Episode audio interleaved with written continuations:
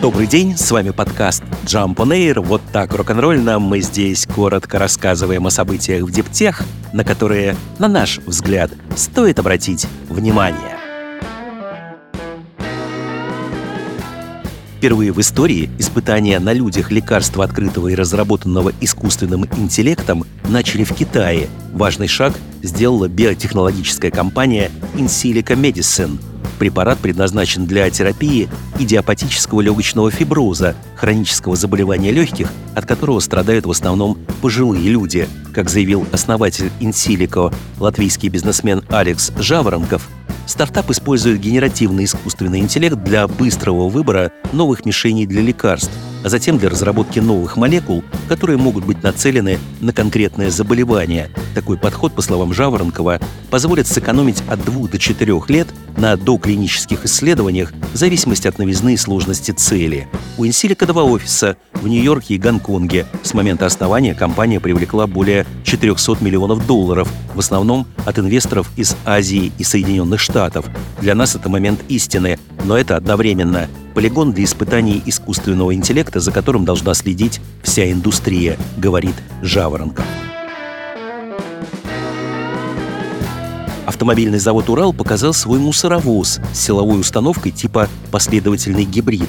Варианты исполнения могут быть иными. Цель предприятия – создать унифицированную платформу, на которой можно устанавливать практически любую надстройку. Двигатель внутреннего сгорания у машины работает на сжиженном природном газе и не имеет механической связи с колесами. Он используется только для подзарядки через генератор тяговой батареи, питающий тяговый электромотор. Создатели заявляют, что на одной зарядке машина может проехать 100 километров, еще 400-500 может добавить генераторная установка. Ее преимуществами называют низкую стоимость эксплуатации и меньший по сравнению с дизелем уровень вредных выбросов. Нидерландская компания ASML может отказывать соискателям в работе на основании их гражданства, если этого требуют экспортные правила Соединенных Штатов. Обнаружившие это местные правозащитники пожаловались было на такую практику в Нидерландский институт по правам человека, отмечая, что национальное законодательство не допускает подобной дискриминации. Однако этот официальный орган, который занимается в Нидерландах рассмотрением жалоб на дискриминацию, встал на сторону производителя. В заключении говорится, что ASML вправе отклонять кандидатов на работу с доступом к секретным технологиям США, даже если компания не обязана делать это по местному законодательству. Правила, издаваемые американскими властями, иногда имеют силу за пределами территории США, говорится в решении. Эти правила, хотя и не исходят от нидерландского законодателя, действительно являются обязательными для ASML. Институт привел позицию компании, согласно которой нарушение правил США чревато санкциями, что может привести к остановке операций. Компания сообщила, что регулярно проверяет, нет ли среди сотрудников, допущенных к определенным работам, граждан стран-спонсоров терроризма или представляющих угрозу национальной безопасности США. Комментируя вердикт института, в АСМЛ заявили, что довольны положительным результатом для компании из Нидерландов, рынок Соединенных Штатов является одним из самых приоритетных. Прямой контроль над компанией JSR, мировым лидером в производстве химикатов для выпуска микросхем, получит правительство Японии. Сделка по выкупу акций у нынешних держателей с премией в 35% к биржевой цене на момент объявления об операции должна завершиться ориентировочно в декабре. Таким образом, фактическая национализация предприятия обойдется японскому государству в 6 с лишним миллиардов долларов. JSR наряду с еще двумя японскими компаниями контролирует глобальные поставки тарированного полиэмида и фтористого водорода. Эти вещества необходимы для изготовления полупроводников, используемых в суперкомпьютерах, центрах обработки данных с искусственным интеллектом, системах управления ракетами, а также в бытовых гаджетах, включая айфоны. Государственный контроль над материалами, критически важными для мощных чипов, как отмечает Bloomberg, даст Японии больше рычагов влияния на фоне усиливающихся трений между США и Китаем. Администрация премьер-министра Фумио Кисиды ставит задачу по восстановлению Токио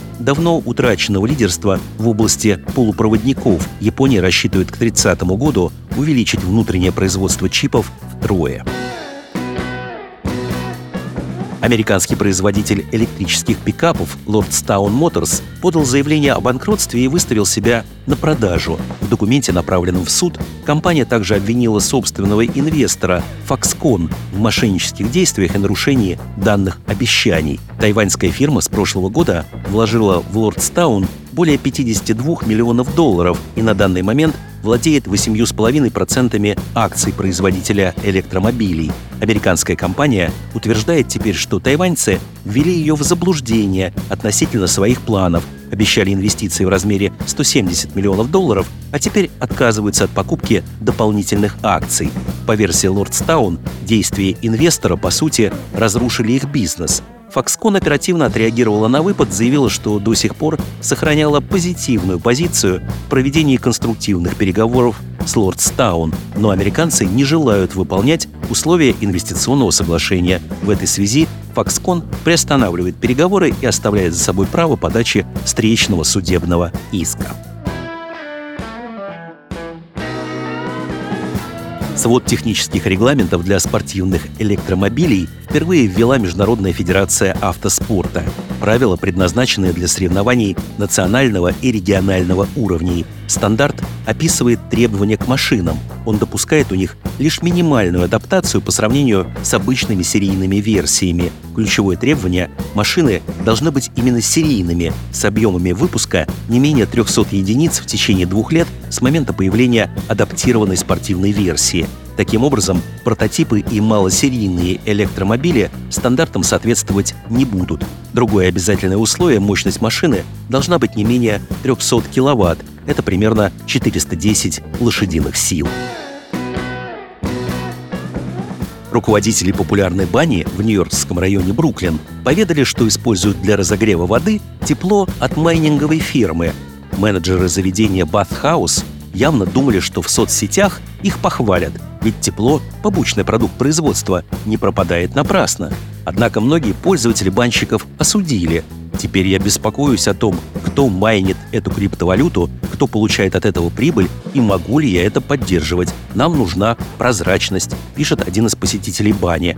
Люди, цитирую, хотят чистого тепла для своих соляных ванн, а не грязного побочного тепла, возмущается другой клиент. Некоторые основания для такой реакции имеются. Дело в том, что на майнинг криптовалют уходит значительное количество энергии, часто получаемой из ископаемого топлива. В январе прошлого года вышло исследование, в котором утверждалось, что майнинг биткоинов добавляет к вредным выбросам 0,08% от общего мирового объема производства СО2.